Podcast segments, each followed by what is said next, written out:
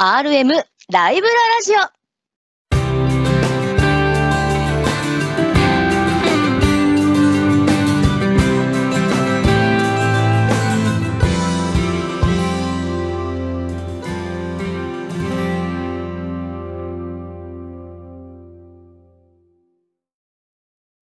猫パブリッシングの鉄道書籍 RM ライブラリーの編集担当さんが様々な旬の鉄道の話題をお届けいたします。私、パーソナリティを務めます、町田彩香と申します。そして、語りますのは、こちらのお二人です。はい、チーム RM ライブラリーの葉山健と申します。同じく水野博史でございます。どうぞよろしくお願いいたします。よろしくお願いします。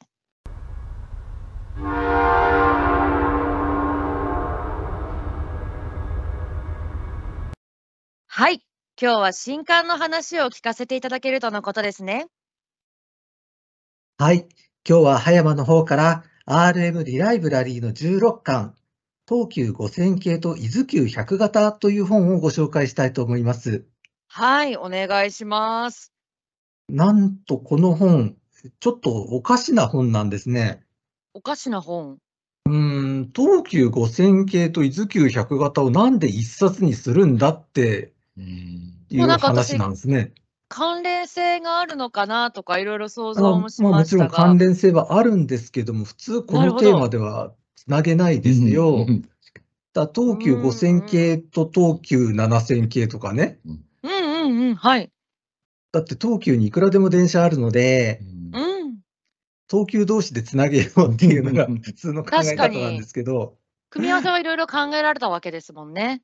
うん、で伊豆急は確かにこの一時期100型しか存在しなかった鉄道会社なんで、はい。まあ、伊豆急で語るとしたら100型になっちゃうのは無理もないところなんですけども、はい。えーなんで東急5000系と組み合わせるんだっていう必然性、これをちょっとまずお話ししたいかなと思いますね。わ、知りたいです。ええ、あのー一言で言うと、ま、まず、伊豆急が東急グループであると、それが一つのキーポイントになりますね。はい。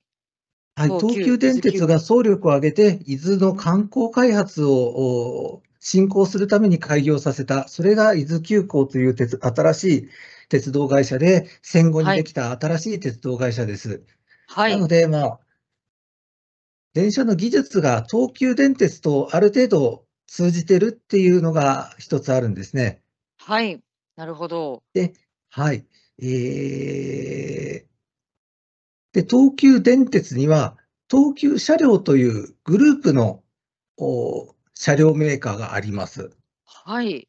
要は傘下に抱えている鉄道車両メーカーがあったので、はい。ある一時期から後の東急の車両は全部東急車両製だったと。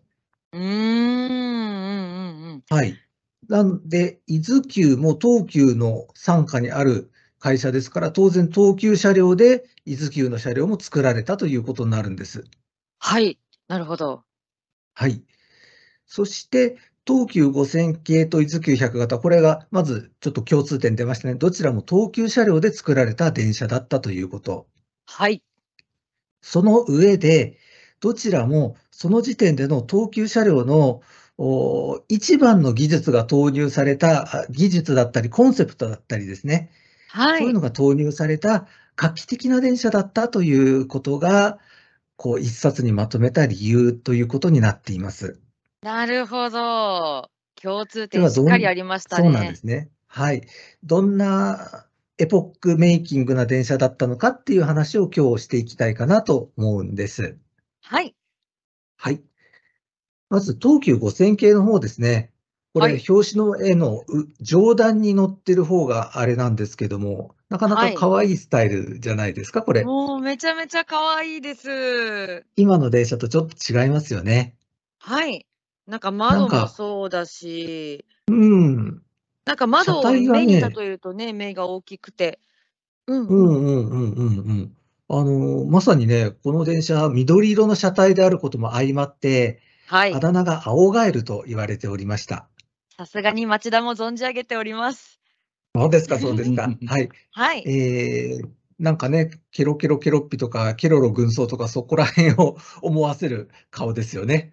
そうですね。確かにあ目が大きく なてぜ可か出愛ていき。ちょった なとぜか出てきた。私の手元に 今、ケロケロケロッピのぬいぐるみがあったんで、思わず並べちゃいましたけど、はいはいえっとはいはい。ね、こちらの窓の割合とケロケロケロッピの目の割合 が同じぐらいかもしれないです。本当そうですよね。うん、はい。まあ、可愛い電車。可愛い当ですのに理由があって、はい。なんか車体が、なんか四角四面じゃないですよね。そうですね。なんか丸っぽいですよね。角がないというか、はい。なんかコロンとこれね可愛らしいっていうイメージコです、ね。ロンと可い。愛い。うーうんん。これね、つまり電車を軽量化するための技術が用いられたために、こういう外観になったと言われてるんですね。軽量化のためだったんですか。はいはいはい。電車軽量化すると何がいいかっていうと、えーモーターが同じ出力だったらより加速が良くなりますよね。はい、そうですね。はい。当然、減速に必要なエネルギーも小さくなります。はい。で、逆に、えっと、同じ加速度でいいんだったら小さいモーターでもいいっていう話になりますよね。はい。だから電車の軽量化っていうのはいろいろいい、いい方向に働くものであるっていうことが一つあります。はい。はい。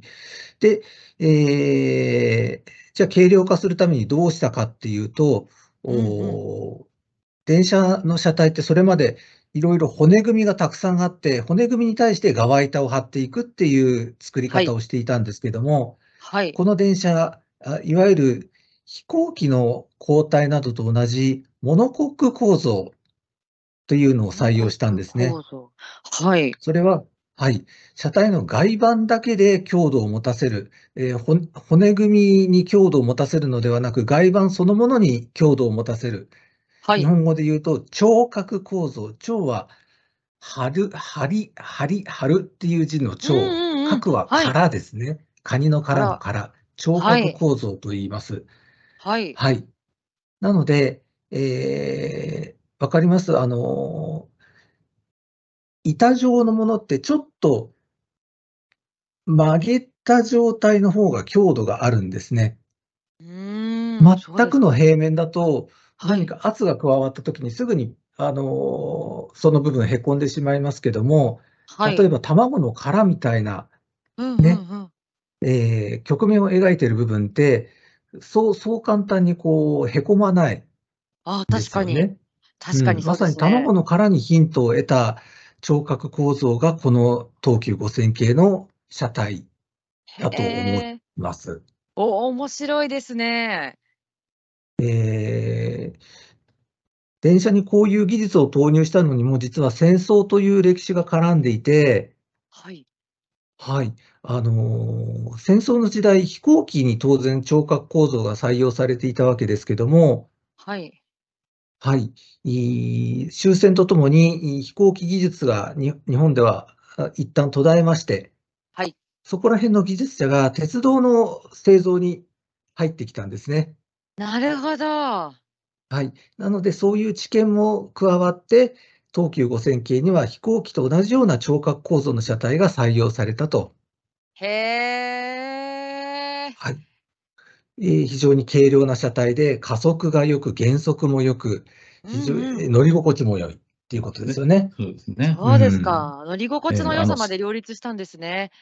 そうですね。線路への負担が少ないんですよね。軽い電車というのは。うんうんうん。はい。えーだから線路も傷まないし。そうでなするほね。ど。あ、そうすると、いいこ保と守ずのくめ低減になると。ううんん。うんうん。そうなんですか。まあ、もちろん他にもいろんな技術がこの5000系には投入されておりました。はい。えー直角カルダン方式という全く新しい、えー駆動方式ですね。はい。それまでの電車が吊り掛け方式と言っていて、はい。モーターが車軸に直接かかっていたんですね。 はい。と言っても町田さんにはちょっと何言ってんだろうな、こいつってまあ、頑張って感じつだいとていこうと。は 思うんですけども、 い。えーなんていうのモーター、吊り掛けだと、うんモーターの重量が、うんあの、レールの振動に直接かかるんですよね。うーん。だから、えーと、線路が傷みやすいとか、うんあまりスピードが出せないとか、うんそういう理由があったと思うんですけども、おカルダン式っていうのは、えーモーターと車輪の間に一段干渉装置を入れています。うーん。なるモほーターがど。バネで浮いてるようなもんだと考えてください。へえ、あ、ってなると、やっぱりこの線路への負担とかっていうそうのですも、ね。やっぱり変わりますよね。直接モーターには加わらないし、モーターの重量が逆に直接線路にも加わらないっていううんことですうんうね。んなるほど。ちゃんと一旦バネを介して、えー加わるというような構造。これもやっぱり、えーと線路への衝撃が減るし、えー今まではね、釣りかけだと線路の衝撃がモーターに直接変わるから、モーターを丈夫に作らなきゃいけないっていうのもあったらしいんですよね。確かにそのいろんなものに耐えなきゃいけないからっていうそうこなとんでですすかよね。はい。うんうんうん。それが、えーバネ、バネ、バネ、厳密にはバネじゃないんだけども、うんうんあの、浮いてついていることによって、えーモーター自体はそこまで頑丈じゃなくても良くなったっていうことで、これも軽量化につながっているし、保守の低減にもつながったと言われていますね。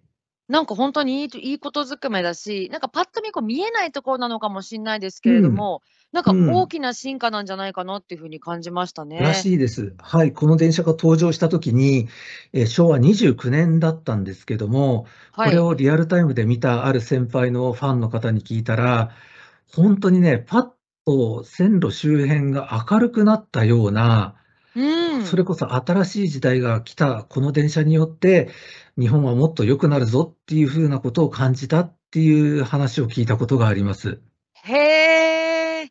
なんかこの車両そって、なんか見た目からして人気なのは知ってたんですけどうも、ん、そういうふんうなことがあったんですか知らなかったです。そうですね、それくらい画期的だったし、いろんな意味でうんうんいいイメージの電車だったということが言えると思います。なるほど。まあ、でもこの電車にも当然弱点があったんですよね。あらそ、うですね。ラッシュ時に乗るとどういうことになるかっていう話。確かにね。ええこえれ、ーほら、扉の下がすぼまってるでしょはい。これ、ラッシュ時にどうなるんですか足が外に出ちゃうんじゃないですかっていうね。ああ 確かに。あんまり詰め込みには向いてないっていうかね、これ、車体の横の板も上に向かってすぼまってるんですよね。はいはいはい。そうすると、ちょうど顔のあたりで圧迫感を感じるわけですよね。確かにそうですね。足元がなんかすぼまっ てて、足の置き場がないし、顔のあたりでこの側板が迫ってきて圧迫感あるし、か、そのそれこそもう昔のよく映像で見た人がやたらこう詰め込まれるような、うん通勤のう風ん景だった時には、ここの形がうわっっていうふうに思ってた方もいらっしゃるかもしれませんね。そうですね、高度成長期、日本のラッシュアワーっていうのはすごかったらしいので、はい。えー要は中から人がこうぎゅうぎゅうこう車体を押すとですね、うんもともうんと最小限の丈夫さしか備えていなかった車体がね、ええだいぶ歪んできて窓が開かなくなったって話ありましたね。ええそんなに歪むなんてことあるんですか。らしいですね。だだかあらーすごい限界的な軽量化構造が、えーこの場合はちょっとおー行き過ぎていた部分もあったんじゃないかとは思います。なるほど。ただ、それをもってこの電車が名車でなかったなどという気は毛頭ございませんで、名車中の名車、日本の鉄道の歴史の中で、えー上位に入るであろう、おー技術的エポックの電車であろうとは思いますね。はい。なるほど。ぼわかり僕なんまかはした。この電車がね、東急電鉄から地方施設に譲渡された時に割と馴染みがあるんですね。はい。ここまでたくさんの施設に譲渡された電車って、まあ東急7000系はあるかもしれないけど、ええ珍しいですよね。まあ、そうですね。やっぱりそれだけ使いやすかったっていうことなんですよね。長野電鉄でしうょ、ーん上田交通でしょ岳南鉄道でしょ福島交通、松本電鉄、熊本電鉄。いやー、日本全国ですよ。東北地方から九州まで。うんうんうん。あの、まあ熊ここら本辺にだ多ったら分ね行ったのは、多分何かうんニュースとかで私も見たことがあったかなっていうふうに。本当ですか。思熊うんで本すがけね、ど。最後まで使ってたんですよね。そう、ねうんそうそうそう。だから今、なんか北熊本駅にあるよっていうのも、 はい。いはい。よくご存知、素晴らしい。や、やっぱありの一番体験運最転後のとっかでていうのもね、ええそうそうそう、なんか一番最後のってことだったんで、うんあの、うんあの渋谷駅前にあったとかってすごく話題になった記憶があって、あー渋谷駅前のご存知ね。短くされちゃったやつね。そうです。今はなん秋か田、県にね、北県に行ってますね。移動しましたよあね。れは秋田か。そっか、だかうらん結構そういうふうな、なんか、本当にもう私のお父さん、お母さん世代、それよりもっと先輩の世代が、やっぱりここの情報はすごい追いかけてるなっていうふうなイメージがあったので、そうとですかもねいろんなところ。で大活躍されたんですね。はいはいはい。まあ、さすがに地方施設での活躍も一段落しまして、今はその熊本電鉄が体験運転用とかうんでうん残しているのと、あとはい一部のファン、有志が、えっと、生態保存しているのがおえーお、日本の某所にあるという話ですね。へえ、じゃあひっそはりい、とどこ一か度にいるんで見すに行きたいね。と思ってるんですけどね。うんうんうん。はい。で、もう一つの話しなきゃいけない。伊豆急はい100型、何がエポックメイキングだったかっていうと、ちなみに同じ東急車両ですが、だいぶ形がまた変わりましたよね。なんか、共通点っていうのもむしろ見出せないぐらいの、そうです全然ね、そう雰囲です気ね。違いますよね。うん。搭乗年は10年も違わないんですけど、だいぶ形が変わりましたね。そんなに年離れてない兄弟みたいな感じなんでしょうかうね。んそそううでですすか。ね。兄弟的な電車なんですけど、そんなに形は、えーあと窓がちょっと大きめにそ取うっですてあるっね。ていう窓がのは、大きいです一ね。つのうん、確かに。特徴かと思いますはいね。だからさっき言ったように、その聴覚構造の車体はちょっとやりすぎたかなっていうような部分があったので、はい。えーもう、ズキ100型では聴覚構造とは言わないですもんね。そうですよね。これ普通の普通の当時の国鉄の急行型車両などと同じようなうん構造ですよね。若干技術の揺り戻しがされたのではないかと思いますね。なるほど。はい。で、えー、もともと伊豆急行っていうのは観光のためにできた鉄道会社なんですね。はい。なので、観光電車なんですよ、これ。一観言で言う光とね電。車。はい。レジャーのために乗る電車です。うん。じゃまあ、あ通通勤・勤通電車学での。使う人もいるっちゃいるんですけども、主な目的は観光客を運ぶためっていうことですね。うんうん。わかりました。なので、私鉄の電車としてはかなり珍しい、えー、2扉クロスシート車二扉クロスシート車。が車車体の片側に2枚扉があって、そのはい間にボックスシートが並ぶっていう感じですね。ボックスシートだっけおこれボックおス。シートですね。なるほど。あ、だからお客さんみんなこっちの方向向いてるわけですね。そう表です紙ね、の写表そ真。うですね。紙はいはいはい。これも窓がだいぶ大きく開いてますよね。うんはい。はい。まあやっぱりこの当時はいくら観光列車というと冷房がついてなかったっていう証拠でもあるわけですけども。うんあうー、ん確かに。窓こんだけ開いてますもんそうですねね。昭和30年代はまだあんまりついてなかったですよね。うんうんうんなるほど40年代になってからいろいろつき始めたという。うんうんうん。あやっぱりね、観光のための列車っていうことでね、こん、こんなのあったらいいな、あんなのあったらいいなっていうね、当時の鉄道会社の人の夢がね、ものすごく盛り込まれた電車だったというふうに僕は感じてるんです。へえ、例えば、私は鉄いでは珍しいグリーン車があるんですね。グリーン車。はい。私鉄でグリーン車ってあんまり聞いたことないですよね。ね。へいわゆる特え。急列車でちょっといい座席に特別料金っていうのはあるん、あったんだと思うんですけども、はい。国鉄と同じグリーン車っていう言い方をしたのは初めてかなっていう気がいたします。うーん、まあ、国鉄そとうのでね、すか。総合乗り入れを鼻からあ考えていた鉄道会社ならではとも言えるかもしれません。うん、なるほど。さらにもう一つ言うと、えー食堂車まであったんですよね。当極道車ねはい。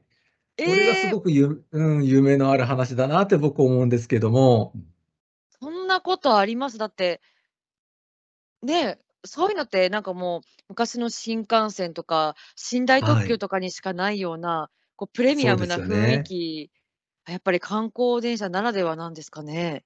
そうですね、まあ、伊豆急線ってそこまで長距離の路線ではないんですけども、ですから、はい食堂車で出される食事といっても、軽食がメインだった、むしろ飲み物がメインだったというふうに言われてますけども、はい。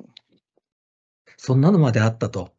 へえだ。からこの電車について言えば、その、ね、僕ら模型でフリーランスっていう楽しみ方をすることがあるんですよ。フリーランス。フリーランス、つまり自分の中で架空の電車を作るっていう楽しみ方ほがあるんですけども、そはしいた。らもう、こんな電車乗りたいな、あんな電車、あんな設備があったらいいのにな、なんていうせのをこう自分の頭の中だけで考えて、その、うんうんそれを模型にし、模型だけで楽しむ、もう自分だけの楽しみなんですけどね、それってね。はいはいはい。だけど、この伊豆急百型について言うと、実物でフリーランスの模型を作っちゃったみたいな、うわー、なるほど。そんな夢のある電車だったな。だからこの電車について言えば、コンセプトが画期的だったなっていうふうに僕は思うんですよね。はい、確かに。すごでい素、敵。えーはい。実際、この電車、すごく人気がありまして、伊豆急行とはいいうのが、はい、あのーすごく知名度が上がって、えーうんうん観光地としても一流の観光地に育て、育ったっていうことですね。伊豆急の下田とかがですね。そうですねははいい。はいそれまではやっぱりなかなか秘境のような土地だったと思うんですけども、伊豆急が通ることによって下田まで、えー簡単に行けるようになって、えー観光地として開発され成長したっていう、その助け、助けというか、一大貢献を担ったのが、あー伊豆急百型という電車だったんだと思います。